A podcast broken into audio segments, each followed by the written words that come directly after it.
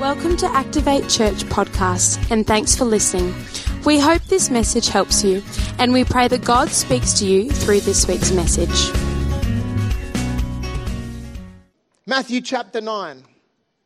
My message tonight is called The Kind of Faith That Attracts Miracles. I'm telling you, friend, if you've got a major obstacle in your life right now, you got a big decision to make, or there is something going on that you cannot solve on your own. I am telling you, you came to the right church tonight. You could have gone anywhere in the city, but you came to the right place tonight because I'm going to show you the kind of faith that attracts miracles. Can I see your hand? You say, Andrew, I need a miracle in my life or in the life of people that I care about right now. Every person in this room. My hand's raised as well. Amen. I need God to move miraculously. And if you do, you came to the right place because I'm telling you, He is the God of the impossible. You know, if I didn't believe that after 20 years of doing local church and preaching maybe I don't know, more than that, 25 years. I certainly do now. As I've traveled around the world, I have seen again and again, and I'll share a few stories with you tonight. He is the God of the impossible. I know that because in Matthew chapter 9, Jesus has just healed a little girl. In, fact, he's done more than that because the Bible says he just raised her from the dead. You know, like Ben was saying before, we can read the Word of God and it talks about something amazing and just skip on, but just think about that for a moment. Jesus came into this girl's room. He spoke a word to a dead body. He raised her up, and the two of them walked out of there together. You need to know tonight that when Jesus walks into your room, it doesn't matter what the doctors say, and it doesn't matter what the doubters say. When Jesus walks into your room, friend, I'm telling you, dead things start coming back to life. That's the kind of God that we serve. Yes, you can give him a clap for that because he's a good God. He's the one who can take something that's seemingly impossible and make it possible. And so Jesus has just raised this dead girl back to life. And the news of this miracle begins to spread. And it didn't take too long for two blind men to hear the news. And I reckon one of them said to the other, Man, if Jesus can do that, well, maybe he can do something for us. And so in Matthew chapter 9 and verse 27, we read these words As Jesus went from there, two blind men followed him, calling out, Have mercy on us, son of David. Now, the fact that they called him the son of David is significant, it tells us something. It tells us that they were believers. They didn't just think this was some great teacher, some, you know, cool guy, some guy that had amazing things to share and a, and a wonder worker, miracle man. They believed that he was the Son of God, the Messiah, and they call him the Son of David. So they're believers. That's important. So I want you to picture the scene. Here's two blind men. They're shuffling along behind Jesus, and the Bible says that they're crying out for mercy. It's interesting to me because I thought they wanted a healing, and yet they cry out for mercy. Now, uh, can I tell you tonight, there's nothing wrong with that because healing is a mercy. If you've ever received a healing, you know that that is from your merciful God. The Bible calls God the Father of mercies and the God of all comfort. So let's understand that just as, as God has mercy to forgive us, He also has mercy to heal us. But let's understand something else about mercy tonight. Mercy has nothing to do with what any of us deserve. Now, if you've always been perfect, well, good luck to you. You don't need mercy, right? If you've lived a perfect life, you can get by on justice alone. We say, oh, we want justice. Well, that's great. I don't want justice. I grew up in church and I was a rat bag. I learned to take money out of the offering, Ben. I got so good, I could look very pious and put my hand in there with those big velvet. You remember, the, some of you remember those red velvet with the wooden sticks, right?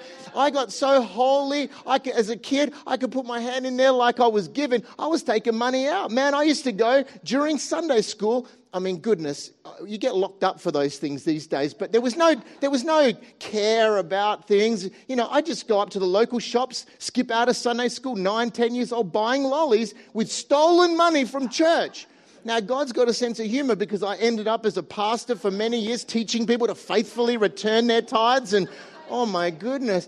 So, listen, if you've always been perfect, well, that's great.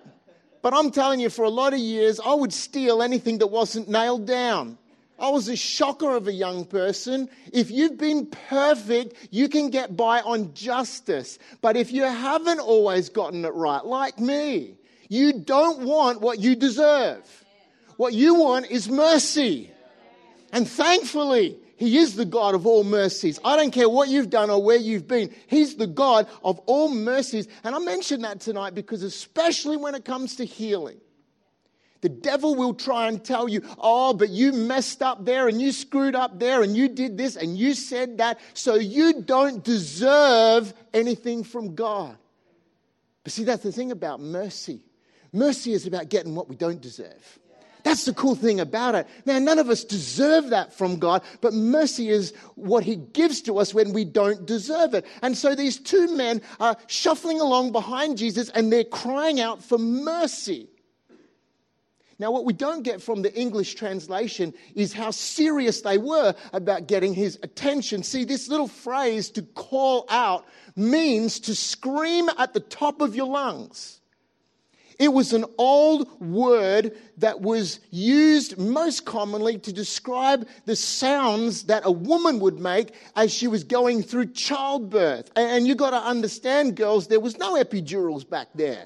There were no drugs back there, right? This was natural childbirth, like full on natural childbirth. And, and, so that sound, some of the blokes in here know that sound, right? You, you, you're smiling and you, you're not wanting to nudge your significant other, but you know what I'm talking about, right? You know that sound when a woman is giving birth. Well, well, that's the kind of word that was describing what these two men were screaming out. Man, they weren't being polite. They weren't asking quietly. They were yelling out as loudly as they could. Now, why? Why would they do that? Well, because they were desperate for a miracle, man. They, they, they, were blind, right? They didn't care how much noise they made. They didn't care who they disturbed. They didn't care what anyone thought. The truth is, they were blind and they wanted to see. Now, I don't know what experiences you've had with being blinded. Maybe you never have, but there was a time when I went to the optometrist. I was living in Adelaide and I went to the optometrist many years ago and he said, Look, I've got to check something out. I'm going to squirt this red dye into your eye and it's going to make your pupils all dilate and you're going to lose your vision for about 20 minutes, but it'll give me the opportunity to check what's going on there, and then it will sort itself out. Did anyone had that awful test about 20 years ago? No, no one, just me. Okay, so it's pretty awful, right? So they squirt the dye in. He looks for, oh, Ben, it must have been like two seconds. And he says, yeah, you're good. You can go now. Well, great. So I stumble out. It was on the first floor. I go out. I go out into the street in Adelaide. Now, granted, Adelaide's not a big city, but it felt big to me back then. I'm stumbling around. I can't see anything. All my vision's all crazy. The people kind of look like, you remember in the Bible where Jesus talks about, it goes to heal these guys. And he says, Can you see? And the guy says, Well, you know, the people, they all look strange shapes and elongated. And then so he deals with him again. And then he can, you know that story? Well, that's what it was like for me. People were all these weird kind of things and, and cars and, and whatever. I was convinced that whatever this optometrist had done, man, it sent me blind. I was never going to be able to see again. I'm like, man, I'm going to need to get a stick. I'm going to need to have one of those cute Labrador dogs. I'm never going to see again. And after 20 minutes, just like he said, it wore off and I was perfectly fine. But I'm telling you, in that moment, I felt helpless and I was afraid. It was really bad. That was just for 20 minutes. And we don't know how long these men had been blind. Maybe they were born blind. And so I want you to understand tonight that if there was a chance just a little itty bitty chance that they could get a miracle, you know they're going to go after it, right? You know they're not going to worry about anybody else. They're going to go after this miracle. But I want you to look with me at what it says next. Because in verse 28, it says a very interesting thing that you can miss if you're reading too quickly. Verse 28, it says, When Jesus had gone indoors.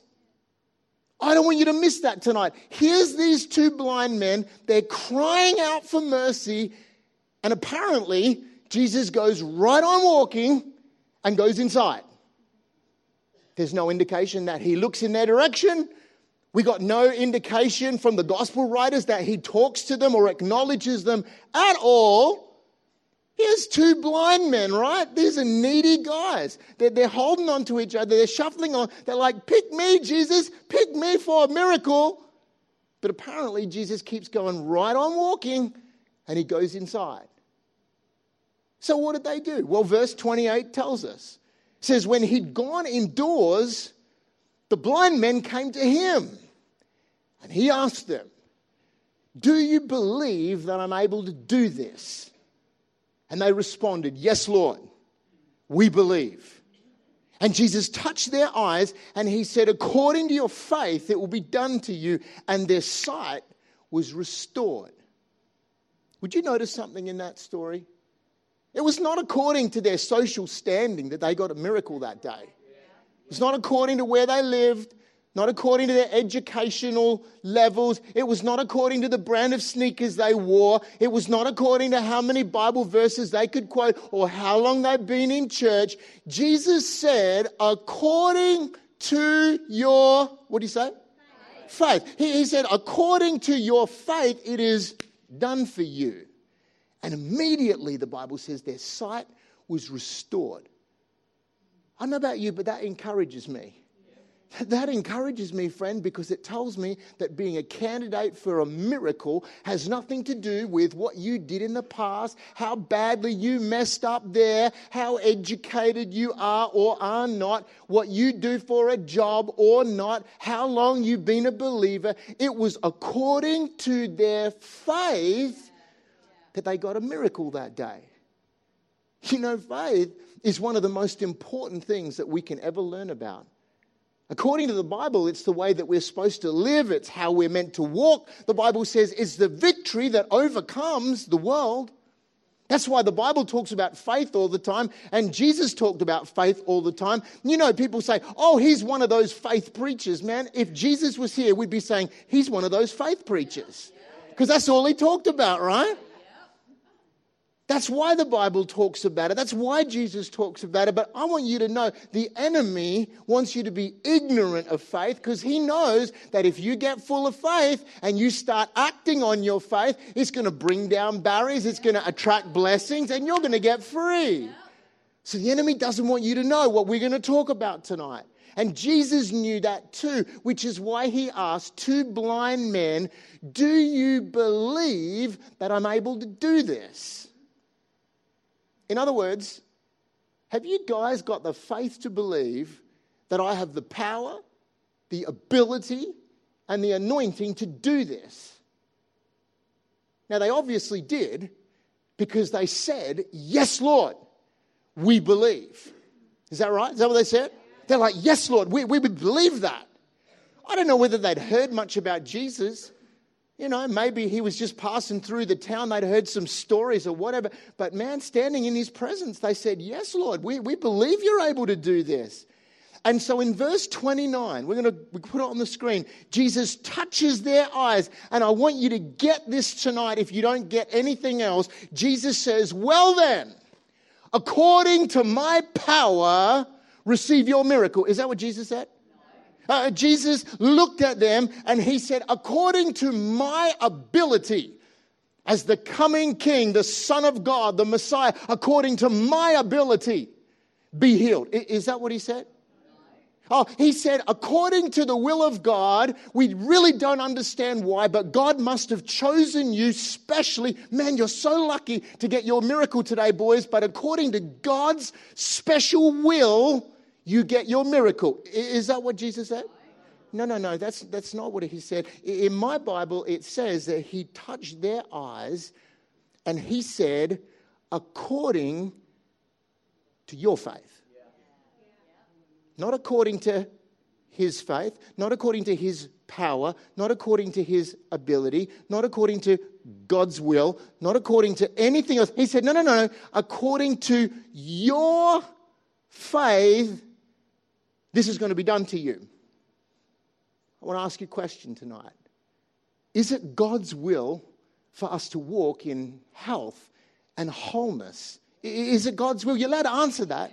Yeah, it is, right? Is it God's will for us to be flourishing in our finances and delivered from all fears and living in freedom? Is that God's will for life? Absolutely, right? The Bible is very clear. Now, listen, we can't receive from God something that He hasn't provided. If He hasn't provided, we can't receive it. But if He has provided it, we don't need to sit back and wait for it to drop in our laps. We don't sit back and wait for something and ask for something if God says, I've already provided that for you. But that's what a lot of people do. A lot of people sit back, they read it in the Word of God, and then they sit back and they ask God for something that He's already provided. Now, if He hasn't provided it, that's okay. Sorry, but if He hasn't provided it, you ain't getting it, right? But if He has provided it, we don't have to sit back waiting for Him to give it to us. So I want you to write this down if you're taking notes tonight. And even if you're not, write it down, put it in your phone. Man, if you're under 30 years old, you can peck this out on your phone in three seconds. Just write this down. Write down what grace has provided, faith must possess.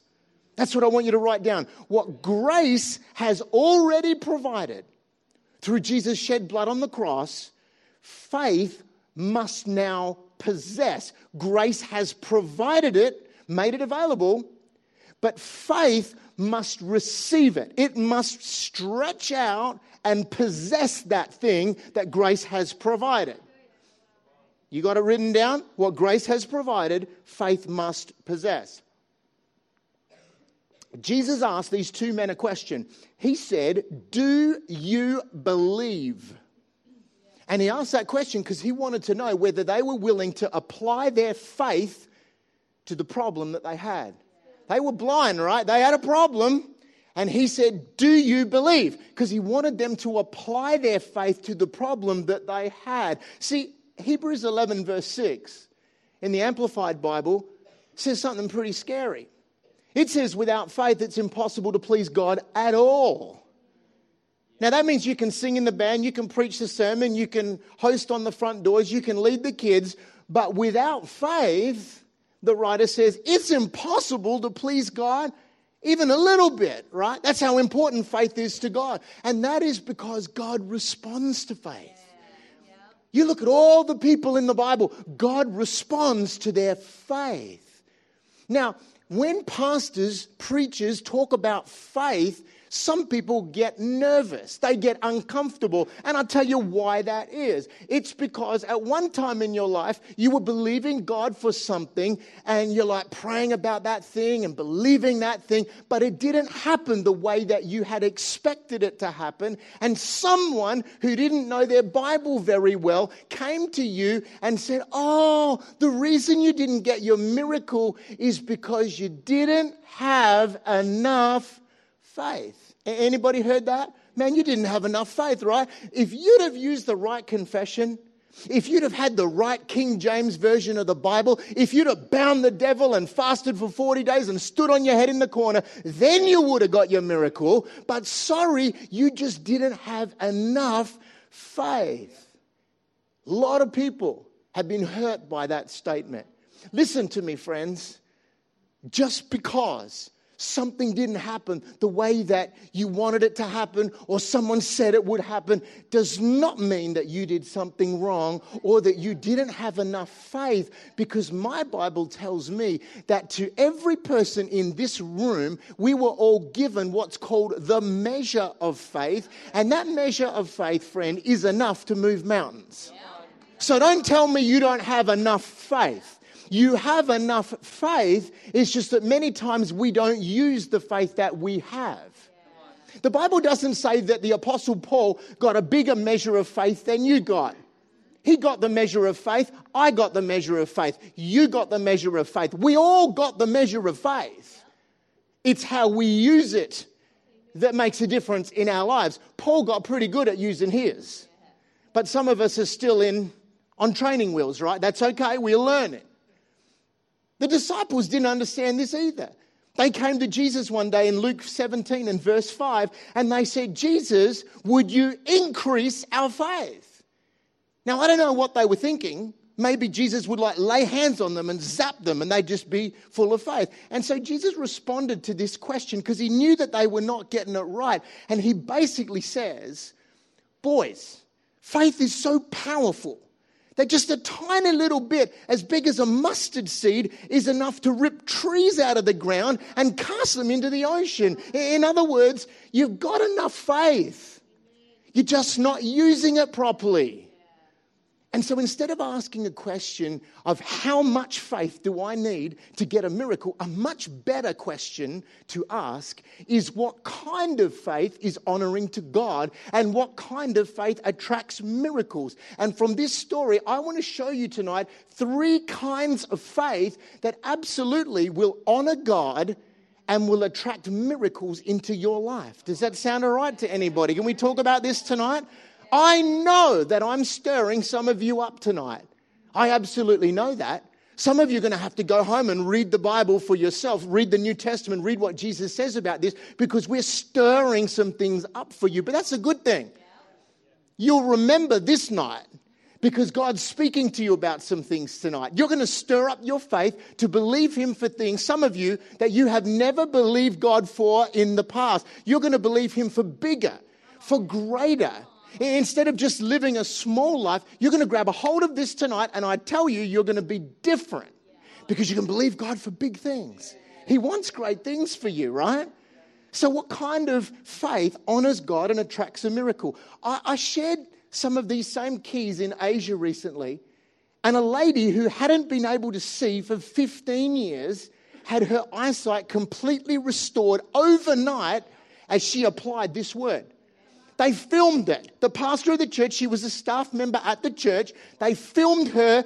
She came, rode her motorbike through the streets of Phnom Penh, where we have a children's education center for 100 street kids. And she was working there, right? And, and she was, her vision was so perfect that she could get on her bike, no glasses, no, no lenses, and dr- ride her motorbike. And if you've ever been to Phnom Penh, you know, unless you're healed, you don't do that, right? She rode her motorbike all the way in. She came into the staff meeting. They filmed it for me. She's bawling her eyes out. And she said, I've you know, been to all these doctors. I've had strong prescription lenses. You know what happened? She went to bed that night and she took God at his word. She got up the next morning and she realized, oh my goodness, I left my lenses in last night because she could see, right? And that's a bad thing to do because they can go behind your eyeball and, you know, awful, awful things can happen. You don't want to leave them in overnight. So, anyway, she goes to the bathroom, she undoes the little things, she looks in there, and oh my goodness, her lenses are in the thing. She did take them out, but in the night, God healed her vision. So she's bawling her eyes out, sharing that with the staff meeting. I shared some of these principles in a meeting not too long ago, and a young man who has never gotten out of his wheelchair before I finished the message. I was still preaching. We weren't even up to the response time. This guy is strapped in. He starts undoing, he, he, was sitting right here. He starts undoing his straps. He stood up and walked around for 20 minutes while his wife just stood there and cried. I'm telling you tonight, if you need a miracle, grab a hold of these keys. What kind of a faith honors God and attracts a miracle? Number one, it's a faith that believes before it sees.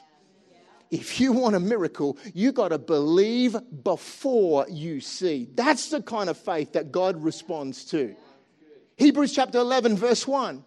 Faith is the confidence that what we are hoping for will actually happen.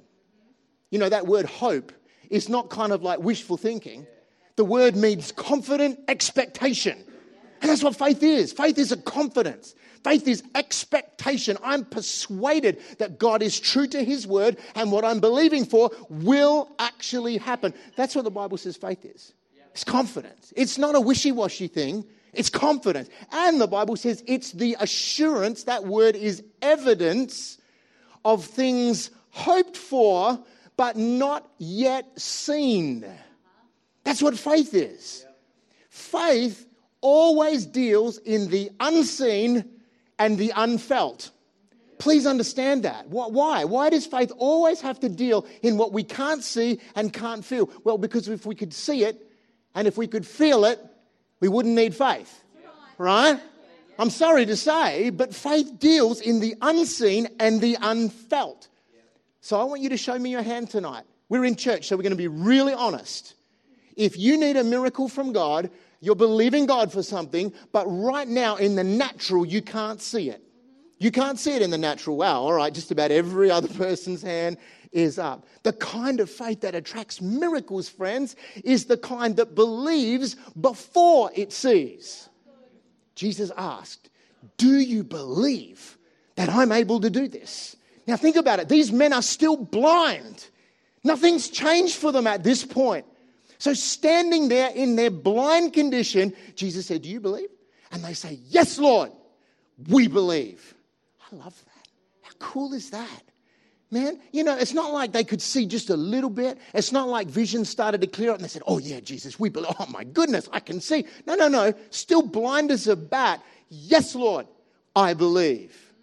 I'm telling you tonight, friend, belief is the key. Belief is the key. Let me say something that's going to make a few people mad, but you go and study it for yourself. I'm telling you the truth. We do not receive from God according to what we need.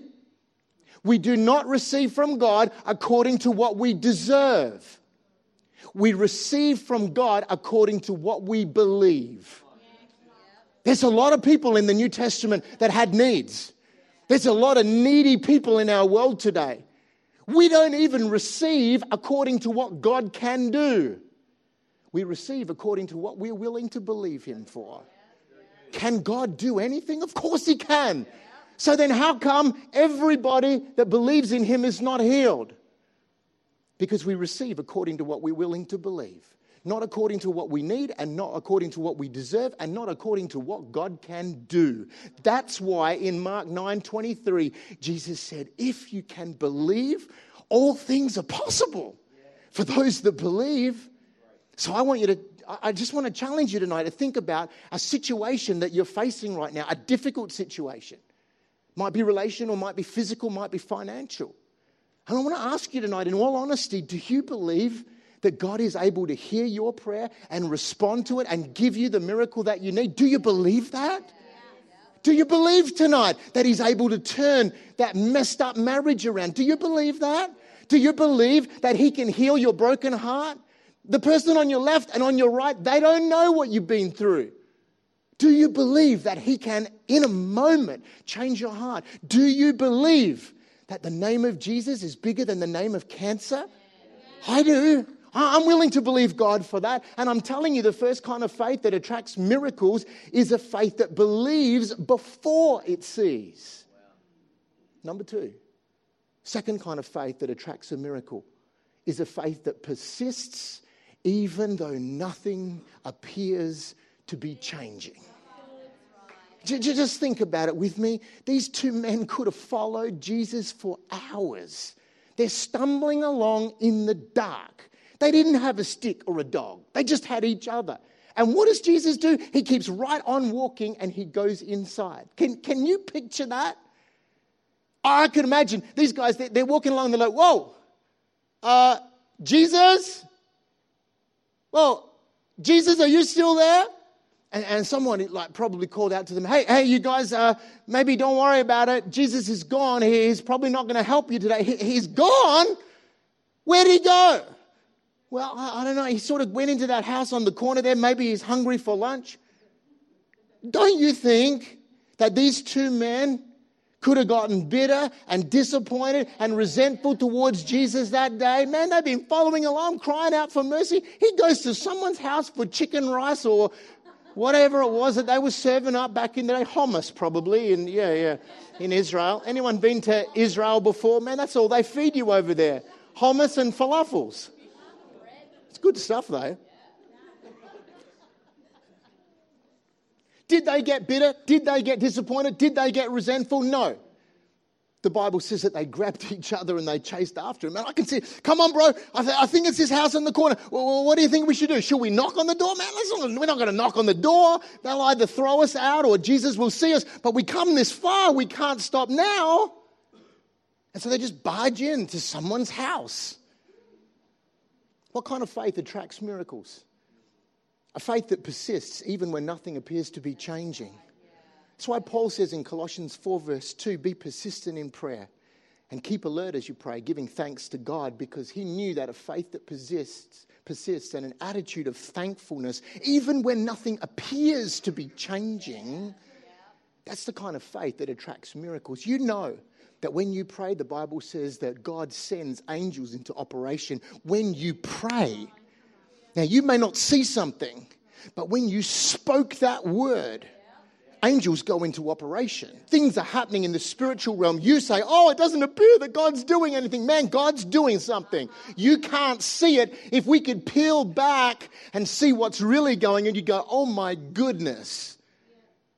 Faith persists even when nothing appears to be changing. That's the kind of faith that attracts miracles. And some of you need to hear that tonight because you've been praying about something for ages but lately, the accuser's been coming and he's been whispering in your ear and saying, Why do you keep bothering to pray? Because God's not doing anything. He's not going to answer your prayer. Things are never going to change. Well, friends, I want you to know something tonight. The devil is a liar, and you will get your answer because God responds to a faith that believes before it sees, and God responds to a faith that's willing to persist when nothing appears to be changing. And number three, God honors a faith that takes action even when it doesn't make sense. James 2 24 says we are shown to be right with God by what we do and not by our faith alone. What kind of a faith attracts miracles? A faith that steps out and acts even when it doesn't make sense. You know, Ben mentioned before that after 17 years of leading local church, God called us to step into itinerant ministry, give up our two full time wages and trust Him by faith to get out. And then He said, Oh, and by the way, that ministry in Cambodia with those seven full time staff and 100 kids, I want you to financially support that under your ministry as well. And we thought, Well, since we're not earning anything at all, why not just take on some more? I mean, God's our supplier, all right? Okay. Now, I'm telling you, that doesn't make logical sense. You, you know, that's not logical to do that in the natural. That's crazy. Our accountant thinks we're crazy. Mm-hmm. You, you, absolutely. Our bank manager thinks we're nuts. Some of our family and friends think that we are crazy. But I'm telling you, friend, when God speaks to you and you know that He's spoken, all things are possible for them that believe. Amen? That's what the Word of God tells us. I'm talking tonight about faith that takes action. Faith in action is building an ark when it's never rained before and everyone's laughing at you. That's faith in action. Faith in action is running towards a giant with nothing but a sling and a couple of stones. That's faith in action. Faith in action is getting out of the boat and walking on water. That takes faith. Think about these two men in the story. They had a problem. Man, it was a big problem. And they could have done what many of us attempted to do when we face problems in our lives. They could have magnified the problem. They could have sat at home all miserable, convinced God was never going to help them. They could have embraced the shame of the day that said, if you are not able in some area, you're blind or you're crippled or whatever, it must be because you did something bad or your family did something bad. And God's punishing you. Crazy belief, but that's what they believed. They could have embraced that shame. They could have lived shameful, miserable, hopeless lives, but instead, I'm so glad that they made a decision Instead, they put some action alongside their faith and they did something. I, I, reckon one of them said to the other, Man, it might be bad, but it's not over. And what they say about this Jesus guy sounds amazing. Man, we can't see, but we can walk. We, we can't see, but we can cry out for mercy. We can't see, but we can follow. We can get into our, his presence. We can't see and we can't do everything, but we can do something and we're going to go after our miracle miracle. That's the kind of faith that God honors. a faith that acts even when it doesn't make sense. I'm telling you, friends, that's the kind of faith that God honors.